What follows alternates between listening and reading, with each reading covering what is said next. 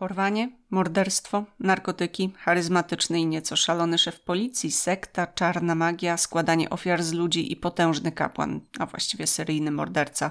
Gdyby to był scenariusz filmu, stwierdzilibyście, że scenarzysta mocno przesadził, jednak ta historia wydarzyła się naprawdę. Słuchacie w 80 zbrodni dookoła świata.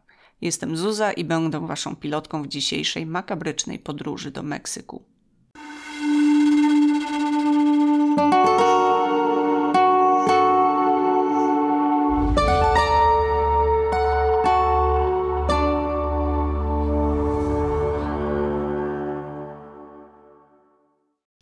Meksyk, Matamoros, rok 1989.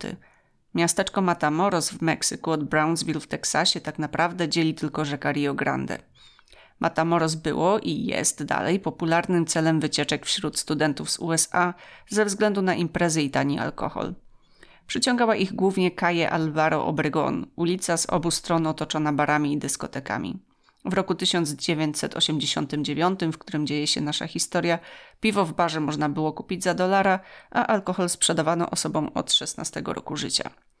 Wiosenna przerwa w nauce dla studentów z USA w 1989 roku wypadła w marcu.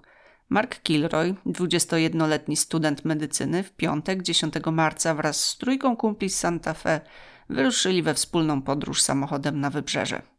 Głównym celem była wyspa South Padre, gdzie planowali spędzić czas na plaży i imprezach. South Padre było popularnym miejscem na wiosenną przerwę w nauce dla studentów. Tego roku spodziewano się 250 tysięcy osób. Organizowano darmowe koncerty, darmowe pokazy filmów i inne rozrywki. Chłopcy spędzili weekend na plaży i imprezach, a w niedzielę wieczorem wyskoczyli do Brownsville w Teksasie. To jest jakieś 40 minut drogi od South Padre, a stamtąd do Matamoros w Meksyku. Imprezowali i bawili się na tyle dobrze, że następnego wieczoru, w poniedziałek, ponownie udali się na dyskotekę do Matamoros. Samochód zostawili po stronie USA i poszli pieszo. Ulica Alvaro Obregón tętniła już wtedy nocnym życiem, pełna turystów z USA i miejscowych studentów. Z klubu wyszli około drugiej nad ranem. Cała czwórka skierowała się w stronę mostu. Szli pieszo główną ulicą, ale ze względu na tłum ludzi ciężko było im iść w grupie, dlatego w końcu rozdzielili się. Kolega idący z Markiem oddalił się za potrzebą i stracił chłopaka z oczu. Wydawało mu się, że Marka zaczepił jakiś mężczyzna. Kolega rozejrzał się za nim, ale Marka nie było już w zasięgu wzroku, więc założył, że chłopak czeka przy samochodzie. Gdy trójka kumpli przekroczyła granicę i doszli do auta, Marka oczywiście tam nie było. Odczekali chwilę, rozejrzeli się za nim, doszli do wniosku, że może pojechał do hotelu z kimś innym. Gdy wrócili na South Padre, przekonali się, że w hotelu też go nie było, a gdy rano się obudzili, a Mark dalej nie dotarł, zaczęli się denerwować. To nie było w jego stylu. Koledzy zgłosili zaginięcie Marka do George'a Gavito, ówczesnego porucznika Brownsville i powiadomili rodziców chłopaka. W imprezowym mieście takim jakim było Brownsville zgłoszenie zaginięcia studenta nie było niczym nadzwyczajnym – czasie przerwy wiosennej na imprezy do Matamoros przyjeżdżało kilkanaście tysięcy osób. Zaginieni najczęściej odnajdywali się już po kilku czy kilkunastu godzinach z potężnym kacem. Tutaj minęło już jednak sporo czasu i nie było śladu Marka. Gavito zaczął działać. Przerwa wiosenna dobiegała końca i obawiał się, że wszyscy potencjalni świadkowie rozjadą się na uczelnię za kilka dni. Zaczął rozsyłać zdjęcia zaginionego studenta do wszystkich lokalnych stacji telewizji i gazet. Zaginięcie miało miejsce po stronie meksykańskiej, dlatego Gavito zwrócił się o pomoc do meksykańskiej policji. Współpracował z nimi od lat, zawsze bezproblemowo, jednak, jednak przy tej sprawie trafił na ściany. Szef policji e, stwierdził, że Mark był uwikłany w narkotyki, natomiast nie chciał powiedzieć skąd ma takie informacje. Rodzice i wujek Marka, który był mundurowym, również poszukiwali chłopaka w Matamoros. Rozpytywali ludzi, pokazywali ulotki ze zdjęciem, chodzili od baru do baru, od sklepu do sklepu. Ustanowili nawet nagrodę w wysokości 15 tysięcy dolarów. Działali na naprawdę dużą skalę. Zainteresowali zniknięciem syna wpływowych ludzi, a sprawę podchwyciły media, m.in. America's Most Wanted. Wszystkie te akcje nie zaowocowały ani jedną wartościową wskazówką, która pomogłaby odpowiedzieć na pytanie, co się stało z chłopakiem i gdzie on teraz przebywa. Gavito poprosił więc o wsparcie meksykańską policją federalną, tzw. Tak federales. Tutaj mała dygresja. Tak jak USA, Meksyk jest podzielony na stany. Każdy stan ma jednostki policji stanowej podlegające gubernatorowi oraz do 2019 roku policję federalną podlegającą rządowi, czyli powiedzmy taki odpowiednik mm, FBI. Używam terminu Policja Federalna, ale jest to termin uproszczony. Ze względu na korupcję na przestrzeni lat jednostka przechodziła wiele transformacji, a oficjalna nazwa zmieniała się. Obecnie Policję Federalną wchłonęła Guardia Nacional, co można przetłumaczyć jako Straż Narodowa. Dowódcą Policji Federalnej w Matamoros był Juan Benitez Ayala i to właśnie z nim poszedł porozmawiać Gavito. Jest to ów charyzmatyczny i nieco szalony szef policji, o którym wspomniałam we wstępie. Ayala był totalnie poświęcony swojej pracy i był dobry w tym, co robił. Łapał przestępców, nieraz bardzo groźnych, do tego stopnia, że bał się chodzić do restauracji czy barów, żeby z zemsty ktoś go nie otruł. E, Gavito opisał go jako mężczyznę, który miał nieco ponad 150 cm wzrostu, natomiast e, gdy stanął koło ciebie, wydawało się, że ma 2 metry. Dopiero gdy Ayala zaangażował się w śledztwo, pojawiły się poszlaki, ale ostatecznie nic z nich nie wynikało. Do czasu. Przełom w śledztwie nastąpił 9 kwietnia w wyniku działań Federales i oddziału DEA, czyli Agencji do Walki z Narkotykami z Brownsville. Działań zupełnie niezwiązanych z poszukiwaniami Marka. W szeroko zakrojonej akcji zwalczającej przemyt narkotyków w okolicy aresztowano Serafina Hernandeza Riverę. Serafin przejechał przez blokadę drogową, nie zatrzymał się i pojechał prosto na rancho Santa Elena. Rancho było używane przez rodzinę Hernandezów do przemytu narkotyków, jednak Serafin zupełnie nie przejmował się tym, że prowadził do niego policję jak po sznurku. Miejsce zostało przeszukane jeszcze tego samego dnia. Znaleziono 30 kg marihuany, co dało podstawy do natychmiastowego aresztowania Serafina i trzech innych podejrzanych, w tym Elio Hernandeza Riverę, szefa gangu przemytników i wujka Serafina. Kolejne znalezisko zmroziło meksykańskich policjantów. Na ranczu stała stara szopa. W środku policjanci znaleźli świeczki, butelki po alkoholu, niedopałki papierosów i wielki kocioł z metalowymi prętami, skorupą żółwia, kurzymi nóżkami, podkową, monetami, zmieszane z tkankami krwią. Dla jednostek z USA było to po prostu dziwne znalezisko. Federales jednak zorientowali się, że mają do czynienia z miejscem, gdzie uprawiano brucheria, czary. 10 kwietnia opiekun rancza zobaczył zdjęcie Marka. Rozpoznał chłopaka i potwierdził, że był on przetrzymywany na ranczu. Aresztowani przemytnicy przyznali się wtedy do porwania Marka Kilroya. Podczas przesłuchania Serafin wyznał, że zakopał jego ciało na ranczu Santa Elena. 11 kwietnia jednostka Ayali zabrała Serafina ponownie na rancho. Dołączył do nich Gavito, a przeszukanie było filmowane. Według relacji porucznika Gavito, komendant Ayala zapytał przemytnika, gdzie jest ciało. Na co Serafin zapytał, które? Ayala zirytował się, że Serafin pogrywa sobie, ale ten zupełnie szczerze zapytał, które ciało chcesz, bo tu jest ich kilka. Zaczął spacerować po terenie rancza i opowiadać. Jedno ciało leży tu, jedno tu, jedno tam. Ta sytuacja może wydawać się kuriozalna i mi pewnie też ciężko byłoby w to uwierzyć, gdyby nie nagrania wideo z przeszukiwania rancha. E, dialog wyglądał mniej więcej tak. Ayala. Kto leży tu? Serafin. Gilberto. Ayala. Jaki Gilberto? Serafin. Nie znam jego nazwiska. Ayala. A po tamtej stronie? Serafin. Nie wiem, sir. Ayala. Kto jest pochowany tam? Serafin. Nie umiem powiedzieć. Zapytany ponownie, gdzie jest Mark, Serafin wskazał na miejsce, gdzie z ziemi wystawał drut. Na pytanie po co drut, ponownie bez emocji odpowiedział, że El Padrino, czyli ojciec chrzestny, chciał zrobić naszyjnik z kręgów. Drut został wetknięty w kręgosłup chłopaka w taki sposób, by móc go wyciągnąć z ziemi, gdy ciało już zgnije. Przez cały ten czas Serafin opowiadał swobodnie, bez naciskania policji, bez emocji, ale też bez strachu czy obawy o swoją przyszłość. Szczerze wierzył, że odprawione rytuały i złożone ofiary dały mu nietykalność i odporność na kulę, a El Padrino, czyli Adolfo de Jesus Constanzo, wyciągnie go z więzienia bez problemu. Jeśli myślicie, że to koniec dziwactw w tej sprawie, trzymajcie się, będzie ich jeszcze kilka. Policja wykorzystała Serafina do odkopywania zwłok. Dostał szpadel i kopał, podczas gdy policja wszystko filmowała. Po rozkopaniu kilku grobów Serafin zmęczył się i poprosił policję o coś do jedzenia. W tym momencie komendant Ayala stracił już cierpliwość do totalnej obojętności Serafina. Zapytał go, czy faktycznie uważa, że kule nie mogą go zranić. Chłopak potwierdził. Wtedy Ayala puścił salwę z karabinu w powietrze. Dopiero po takiej demonstracji stracił wiarę w swoją kuloodporność i w swojego przywódcę Constanzo. W końcu wydobyto zmasakrowane ciało Marka. Nogi miał odcięte w kolanach, roztrzaskany tył głowy, brakowało organów. Ustalono, że członkowie gangu przemytników wytypowali Marka, bo potrzebowali białego studenta dla El Padrino. Mózg takiej ofiary miał przynieść powodzenie kolejnej dużej akcji przemytniczej. Meksykańska studentka z Brownsville, Sara Aldrette, pomogła wyhaczyć go na imprezie. Sam moment porwania jest dość niejasny i istnieje kilka wersji, co właściwie mogło się tam wydarzyć. Jeden z członków gangu zaczepił Marka, pytając, czy potrzebuje podwózki, a gdy Mark zbliżył się do auta, dwóch innych przemytników zaatakowało go. Z kolei kolega Marka pod wpływem hipnozy powiedział, że widział mężczyznę o latynoskich rysach twarzy, pytającego Marka, czy skądś się znają. Gavito z kolei twierdzi, że członkowie gangu przebrali się za policjantów i posługiwali fałszywymi odznakami. Najprawdopodobniej któryś z nich krzyknął stój, freeze i gdy Mark się zatrzymał, powiedzieli mu, że jest aresztowany za pijaństwo, dlatego początkowo nie stawiał oporu. Pozostały przebieg tragedii jest spójny. Przemytnicy skuli go, związali i zawieźli na rancho, gdzie był przetrzymywany i torturowany przez około 12 godzin.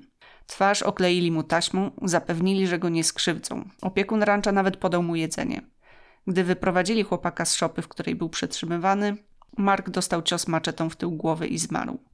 Następnie został rozczłonkowany, a mózg i krew wykorzystano do rytuału. Pamiętacie kociołek z szopy? To, co początkowo policja wzięła za zwierzęce szczątki, okazało się być mózgiem młodego studenta. Rytuał z wykorzystaniem ludzkiego organu miał chronić przemytników i ich interesy od policji i kul. W tym celu członkowie gangu pili zawartość kociołka. Serafin kopał dalej, ale przy tylu pogrzebanych ofiarach zajmowało to dużo czasu. Policjanci przyuważyli koparkę w okolicy i postanowili wykorzystać ją, aby przyspieszyć wydobycie ciał. Przywieźli również pozostałych aresztowanych i kazali im kopać. Przemytnicy zapytani o to, kto zabił Marka, zgodnie odpowiadali El Padrino. Kim był El Padrino, w którego nadnaturalne moce tak bardzo wierzyli przemytnicy? Adolfo de Jesus Constanzo był kapłanem Palo Mayombe na usługach rodziny Hernandezów. Media wprawdzie ochrzciły sektę narkosatanistami, ale patrząc z, perspektywy czasu, było to podyktowane raczej panującą w USA i poniekąd na świecie paniką na tym tle, czyli tak zwaną satanic panic. Zdecydowanie mieliśmy tu do czynienia z Palomajombe, natomiast potocznie przylgnęła nazwa narkosataniści, dlatego ja również taką się posługuję. Ale od początku.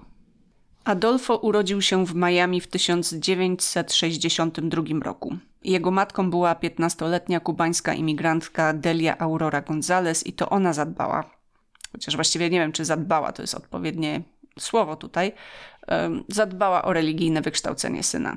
Delia była kapłanką Santerii. Gdy Adolfo miał zaledwie sześć miesięcy, zaprowadziła go do kapłana Palomayombe, El Padrino, czyli tego ojca chrzestnego, który jest głównym kapłanem Palomayombe. Kapłan oznajmił, że Adolfo jest wybrańcem, a Dalia mocno w to wierzyła i wychowywała go w takim właśnie przekonaniu. Od małego Adolfo był też uczony zabijania zwierząt i składania ich w ofierze przez swoją matkę. Jako dziesięciolatek został uczniem owego kapłana. E, ten bił młodego adepta, mówił, mówi się też, że był pedofilem i wykorzystywał go. To on jako pierwszy wspomniał Adolfo o wykorzystaniu ludzkiej ofiary do Nganga w Palomayombe. E, w tym momencie warto też wspomnieć, e, co to właściwie jest Palomayombe i owo Nganga, które się przewija przez tą sprawę. W dużym skrócie Mayombe wywodzi się z Afryki, ale rozwinęło się na Kubie. Łączy w sobie tradycyjne wierzenia kongijskie, chrześcijańskie, spirytualizm. Kluczowym dla wierzeń jest znany już wam kociołek, czyli nganga. Nganga oznacza zarówno sam kociołek, jak i ducha, który go zamieszkuje. To właśnie nganga i zamieszkujący go duch jest źródłem mocy dla praktykującego. Zawartość nganga to najczęściej patyki, ludzkie kości, kości zwierząt, monety, noże, kłódki, wosk, przyprawy, muszle, rośliny, alkohol. Poprzez składanie ofiar ze zwierząt nganga jest odżywiany. W typowym nganga ludzkie kości pochodzą od zmarłych. Osoba praktykująca palomajombę nawiąże kontakt z duchem zmarłej osoby, zawiera z nią pakt i uzyskuje zgodę na zostanie niewolnikiem. Mając zgodę, praktykujący wykopuje kości lub zbiera ziemię z grobu i w rytuale narodzenia Nganga umieszcza je w kotle. Oczywiście sama religia Palomayombe i praktyki z nią związane są dużo bardziej skomplikowane niż to, co Wam przedstawiłam. Jeśli ten temat Was interesuje, na Udemy znajdziecie kurs o Palomayombe, kosztuje niecałe 50 zł, ma 195 uczestników i ocenę 4,4 na 5. Wracając do Adolfo i jego życia – Y, Adolfo przypatrywał się praktyce swojego El Padrino. Ten obsługiwał głównie przemytników z Miami, którymi równocześnie gardził i podobną postawę zaszczepił w Adolfo. Praktykę Palomayombe Adolfo ukończył w wieku 21 lat. Kiedy to przeszedł rytuał inicjacji, otrzymał swoje ganga i sam został El Padrino. W Miami jednak nie było wielkiego rynku zbytu na usługi El Padrino, dlatego w 1983 roku młody, przystojny i charyzmatyczny kapłan przeprowadził się do stolicy Meksyku. Skierował się do tak zwanej Zona Rosa, czyli dzielnicy czerwonych latarni pełnej wróżbitów, artystów, prostytutek i turystów. Tu zasłynął z przepowiadania przyszłości. Bez problemu zdobył klientów, zaczął budować swoją renomę i gromadzić wokół siebie wyznawców. Dwóch najwierniejszych, Martin i Omar, zostało jego kochankami. 1984 roku zamieszkali razem, co nie spodobało się rodzinom młodych mężczyzn. Sami zresztą też nie byli zadowoleni, że muszą się dzielić swoim ukochanym. Adolfo jednak zastraszył rodziny chłopaków, a im samym groził odcięciem od siebie i swoich mocy. Nieraz dochodziło też do przemocy fizycznej z jego strony. W tym czasie biznes rozwijał się błyskawicznie. Początkowo klienci przychodzili z polecenia na przepowiadanie przyszłości, proste czary czy rytuały. Na tym etapie Constanzo posługiwał się tylko rytuałami Santerii. Jego sława tak urosła, że jego cennik był w dolarach i to nieraz w setkach, a z czasem w tysiącach. Mówimy tutaj cały czas, pamiętajcie, o latach 80. Jego renomie pomagały też miejskie legendy opowiadane przez klientów na jego temat. Jedna z takich historii pokazała, że kapłan potrafi zdziałać więcej niż tylko przepowiedzieć przyszłość. Do Constanzo zgłosiła się Damiana, lokalna drag queen – której właściciel baru nie wypłacił należnej za występ kwoty. Adolfo odprawił rytuał i poinstruował, co Damiana ma zrobić. Zgodnie ze słowami Constanzo zostawiła zakrwawiony list i martwego kurczaka na progu domu szefa baru. Kuriozalnie czar zadziałał. Szef baru był przesądny. Znalezisko wystraszyło go i zaczął pić więcej niż zazwyczaj, a pił już i tak za dużo. Po paru tygodniach jego zdrowie pogorszyło się, dostał zawału i zmarł. Damiana dostała swoje pieniądze z powrotem. Najwierniejsi współpracownicy Constanzo wystraszyli się działania tego czaru. To był ten moment, w którym El Padrino zapoznał ich z Palomayombe i mroczniejszą stroną rytuałów. W 1985 roku Adolfo Constanzo był już w stanie kupić mieszkanie w modnej dzielnicy Meksyku. Klienci lgnęli do przystojnego, przesyconego mistycyzmem kapłana ubranego zawsze w biel. Gwiazdy muzyki pop, biznesmeni, artyści to byli jego klienci. W końcu magicznymi rytuałami zainteresował się świat przestępczy. Przeprowadzał rytuały oczyszczania, które miały wzmacniać przemytników, czynić ich niewidzialnymi dla policji i odpornymi na kule. Płacono nawet tysiąc do dwóch tysięcy dolarów za rytuał. Gdy wyrobił sobie renomę w Mexico City, z jego usług zaczęli korzystać również politycy, adwokaci, a nawet skorumpowana policja, a wiemy to z księgi z przepisami i zapiskami Constanzo, którą policja znalazła po jego śmierci. Jednymi z wpływowych klientów Constanzo, zatrudnionych przez rząd, byli Florentino Ventura Gutierrez i Salvador Garcia Vidal Alarcone. Za pozorną ochronę czarów i rytuały płacili oni gotówką, ale również informacjami. I to prawdopodobnie dzięki tym przeciekom Constanzo był w stanie skutecznie doradzać przemytnikom, w jakich datach dokonywać przerzutów towaru. Gdy jednak coś poszło nie tak, a wiadomo, że czasem tak się działo, winę zrzucał na klienta, który zapewne nie dopełnił swojej części rytuału.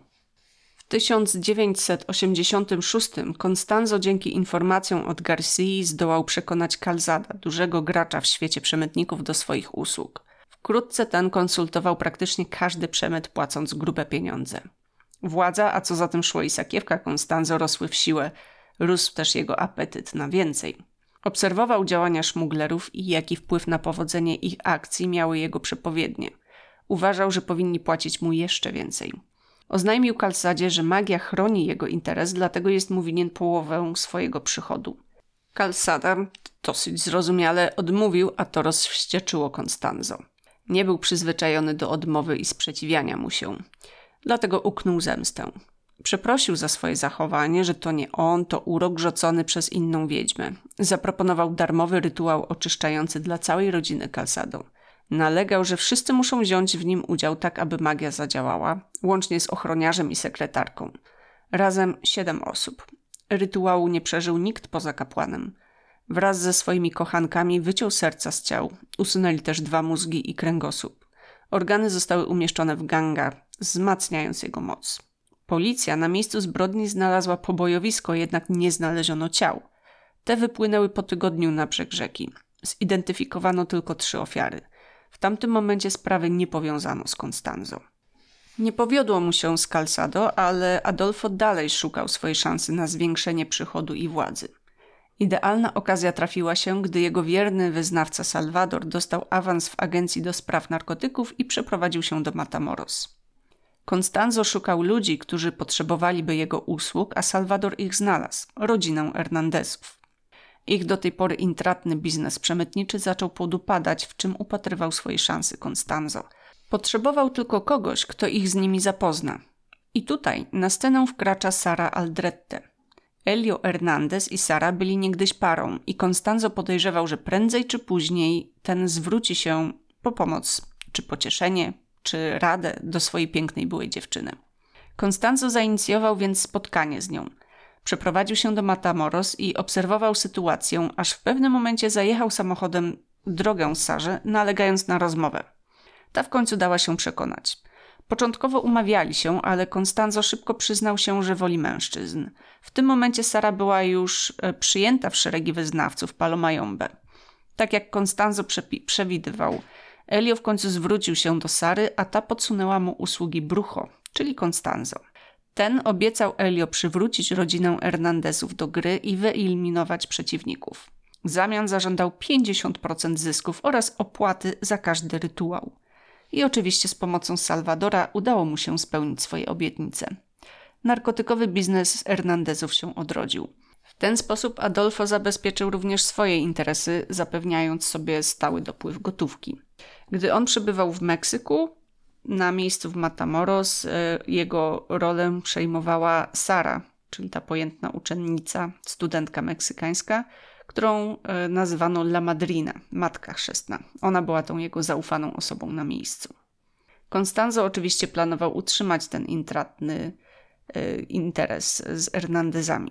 W tym celu potrzebował kaplicy i nowego kociołka Nganga, potężniejszego niż poprzedni, i pewnie już domyślacie się, co zaczęło lądować w kociołku. Wracamy do roku 1989. W momencie odnalezienia zwłok na ranczu Constanzo, Sara i kilku innych członków sekty ulotniło się do miasta Meksyk. Jeszcze zanim czwórka przemytników, czyli Serafin, Elio i spółka skończyli kopać, wokół na ranczu zebrały się ekipy filmowe z całego świata. Helikoptery krążyły im nad głowami. Zwołano nawet konferencję prasową, podczas której aresztowani z balkonu odpowiadali na pytania dziennikarzy. Oprah Winfrey nagrała odcinek na ten temat. I nawet z tymi kamerami całego świata za plecami, policja zawiozła aresztowanego Sergio Martineza na rancho, aby odkopał trzynastą ofiarę. Miejsce odnalezienia zwłok nie zostało też w żaden sposób zabezpieczone przed dziennikarzami. Mogli oni swobodnie chodzić po terenie rancha, potencjalnie zadeptując dowody jeśli oczywiście jakiekolwiek zostały po użyciu koparek do odkopywania zwłok. Po kilku dniach zainteresowanie sprawą w mediach przycichło. Tylko okoliczni mieszkańcy przychodzili, aby zidentyfikować zwłoki lub sprawdzić, czy wśród ciał nie ma ich zaginionych bliskich. Konstanzo nadal pozostawał na wolności. Ayala brał rytuały czarnej magii na poważnie. Powiedział, że jeśli chcą dorwać Konstanzo, muszą spalić jego ołtarz. Wzięli ekipę filmową i podpadli stodołę oraz Nganga. Constanzo w tym czasie ukrywał się w dzielnicy w Meksyku w mieszkaniu na czwartym piętrze. Według relacji członków sekty, gdy zobaczył transmisję z pożarem, wpadł w szał. 6 maja 1989 roku Constanzo zobaczył policję przez okno. Chwycił za broń i zaczął strzelać. Policja wtedy otoczyła budynek. Oficjalna wersja mówi, że Constanzo nakazał członkowi gangu zastrzelić siebie i swojego kochanka. Teoria spiskowa z kolei mówi, że podczas autopsji okazało się, że w ciałach jest 20 kul. Być może podczas oblężenia zostali postrzeleni przez policję, gdyż jego wpływowi klienci nie chcieli, żeby był w stanie zeznawać. Pozostałych członków sekty aresztowano. W mieszkaniu, w którym ukrywał się Constanzo, aresztowano także Sarę Aldrette, czyli La Madrina. Sara twierdziła, że jest ofiarą Constanzo, że on ją zmanipulował, a przez ostatnie tygodnie była jego zakładniczką. Tą teorię potwierdzał wizerunek Sary jako wzorowej studentki teksańskiego uniwersytetu. Za dnia sympatyczna i lubiana studentka w Brownsville zmieniała jednak swoje oblicze po przekroczeniu granicy. W jej pokoju w domu rodzinnym policja znalazła ołtarz zachlapany krwią. Członkowie sekty potwierdzili ten drugi wizerunek. W 1989 roku Sara miała 25 lat. W 1994 roku zapadły wyroki w sprawie Sary, Elio, Serafina i dwóch innych członków sekty. Sara została skazana na 62 lata więzienia. Jeśli wyjdzie na wolność, władze USA planują oskarżyć ją o morderstwo Marka Kilroya. Aldrette jednak w wywiadach udzielanych już z więzienia mówi, że nie brała udziału w morderstwach, a wszystkie zeznania zostały wymuszone na niej przez meksykańską policję niewyobrażalnymi torturami i gwałtami. W opisie odcinka podlinkuję Wam artykuł właśnie do tego wywiadu z Sarą i możecie sami ocenić, e, czy wierzycie w to, co ona mówi, czy jednak bardziej się skłaniacie ku tej oficjalnej wersji wydarzeń. W każdym razie Sara twierdzi, że jedyne czemu była winna to znajomość z Constanzo i wiara w Santerię. Pozostali przemytnicy otrzymali wyroki 67 lat pozbawienia wolności. Ile ofiar właściwie pochłonęła sekta? Zapewne nigdy nie poznamy dokładnej liczby. Większość źródeł twierdzi, że na ranczu Santa Elena i na pobliskiej farmie znaleziono 15 ciał, a kolejne 8 w Mexico City. Gavito z kolei podaje, że w Santa Elena znaleziono 23 zwłoki, a w Mexico City kolejne 40, a nawet więcej, które połączono z Constanzo. Nie wiadomo, ilu członków liczyła sekta i czy przestała istnieć wraz ze śmiercią Constanzo. Niewiele wiadomo także na temat pozostałych ofiar. Wiemy, że częściowo byli to członkowie konkurencyjnych gangów przemytniczych. Elio Hernandez dokonał także egzekucji policjanta. Rytuał jednak nie poszedł zgodnie z planem. Policjant wyciągnął broń i Elio zmuszony był go zastrzelić. Nadal potrzebował jednak kogoś, kto mogły, kogo mógłby złożyć w ofierze. Elio wysłał więc swoich ludzi, aby złapali pierwszą osobę, która im się nawinie. Był to czternastoletni chłopak, który wypasał kozy. Zarzucili mu worek na głowę i przyprowadzili do Elio, który odrąbał chłopakowi głowę maczetą bez ściągania worka. Po chwili zorientował się, że w ofierze jest coś znajomego. Zielono-szara koszulka. Właśnie zamordował swojego kuzyna Jose Luisa Garcia. To oczywiście nie przeszkodziło mu umieścić jego mózg, serce i krew w kociołku. Trzy ofiary sekty nigdy nie zostały zidentyfikowane. Jose Luisa nikt nie szukał. Nie mówiły o nim gazety i telewizja. Nie mogę się oprzeć wrażeniu, że gdyby nie to, że Mark Kilroy był białym studentem z USA, narkosataniści mogliby jeszcze przez dobrych kilka lat składać ofiary z ludzi, zanim ktoś z lokalnych władz by się tym zainteresował.